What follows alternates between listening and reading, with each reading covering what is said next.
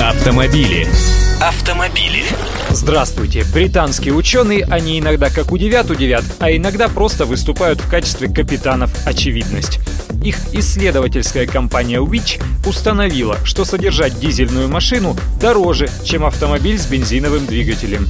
Мы-то это и без их рассуждений знаем, поскольку солярка у нас не дешевле бензина, а уменьшенный расход топлива с лихвой компенсируется дороговизной самой машины и ее технического обслуживания. А их компания в своем исследовании сравнила дизельные и бензиновые версии пяти популярных моделей автомобилей разных классов – марок Ford, Volkswagen, Vauxhall, он же Opel и BMW.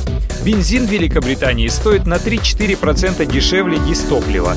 И с учетом более низкого расхода топлива, поначалу машина с дизельным мотором может показаться экономичной в эксплуатации.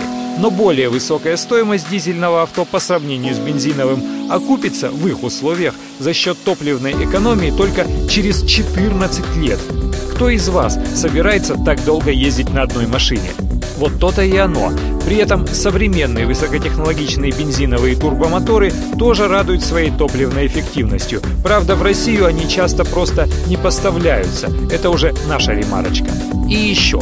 Эксперты смотрели не только на новые машины, но и на восьмилетние. И выяснили, что бензиновые версии автомобилей оказались надежнее.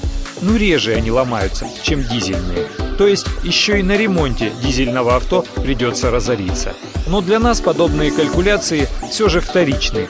Многие просто по старинке боятся того, что зимой авто на солярке не заведется. Проверял не единожды. Новые дизельные машины легко заводятся даже при минус 30, если топливо хорошее и на холоде не превращается в твердый парафин.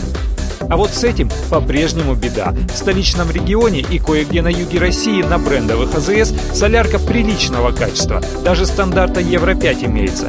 Но в остальной России, увы и ах.